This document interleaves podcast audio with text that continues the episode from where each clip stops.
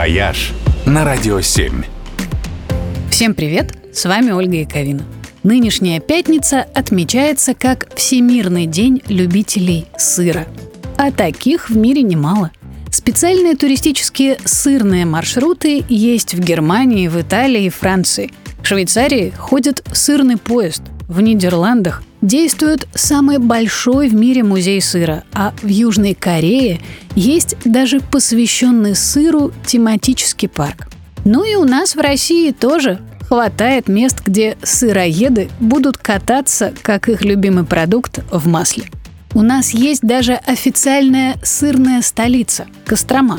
Там тоже есть музей сыра, а еще сырная биржа, где продается продукция со всех окрестных производств и ферм – и еще туристический комплекс «Вокзал Кострома Сырная» с отелем, рестораном и исторической сыроварней. Специальные сырные маршруты есть в Подмосковье, в Ярославской области, в Адыгее и даже на Алтае. В Челябинской области есть местечко Сыростан, и там, разумеется, делают сыры и устраивают тематические сырные туры.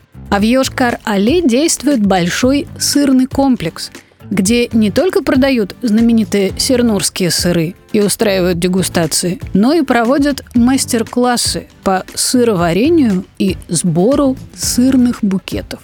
Еще одна обязательная точка для сыролюбов – города Неман и Советск Калининградской области. Раньше они назывались Арагнит и Тильзит. Именно там придумали легендарный тильзитер. Сегодня производство возрождают – делают сыр по историческим рецептам и придумывают новые. А что из этого получается, можно попробовать, например, в старейшем регионе ресторане Deutsches Haus, где готовят блюда с сыром во всех видах. Или на ежегодном фестивале крафтовых сыров в Орденском замке Рагнит. В общем, есть и у нас из-за чего сыр-бор городить. «Вояж» только на «Радио 7».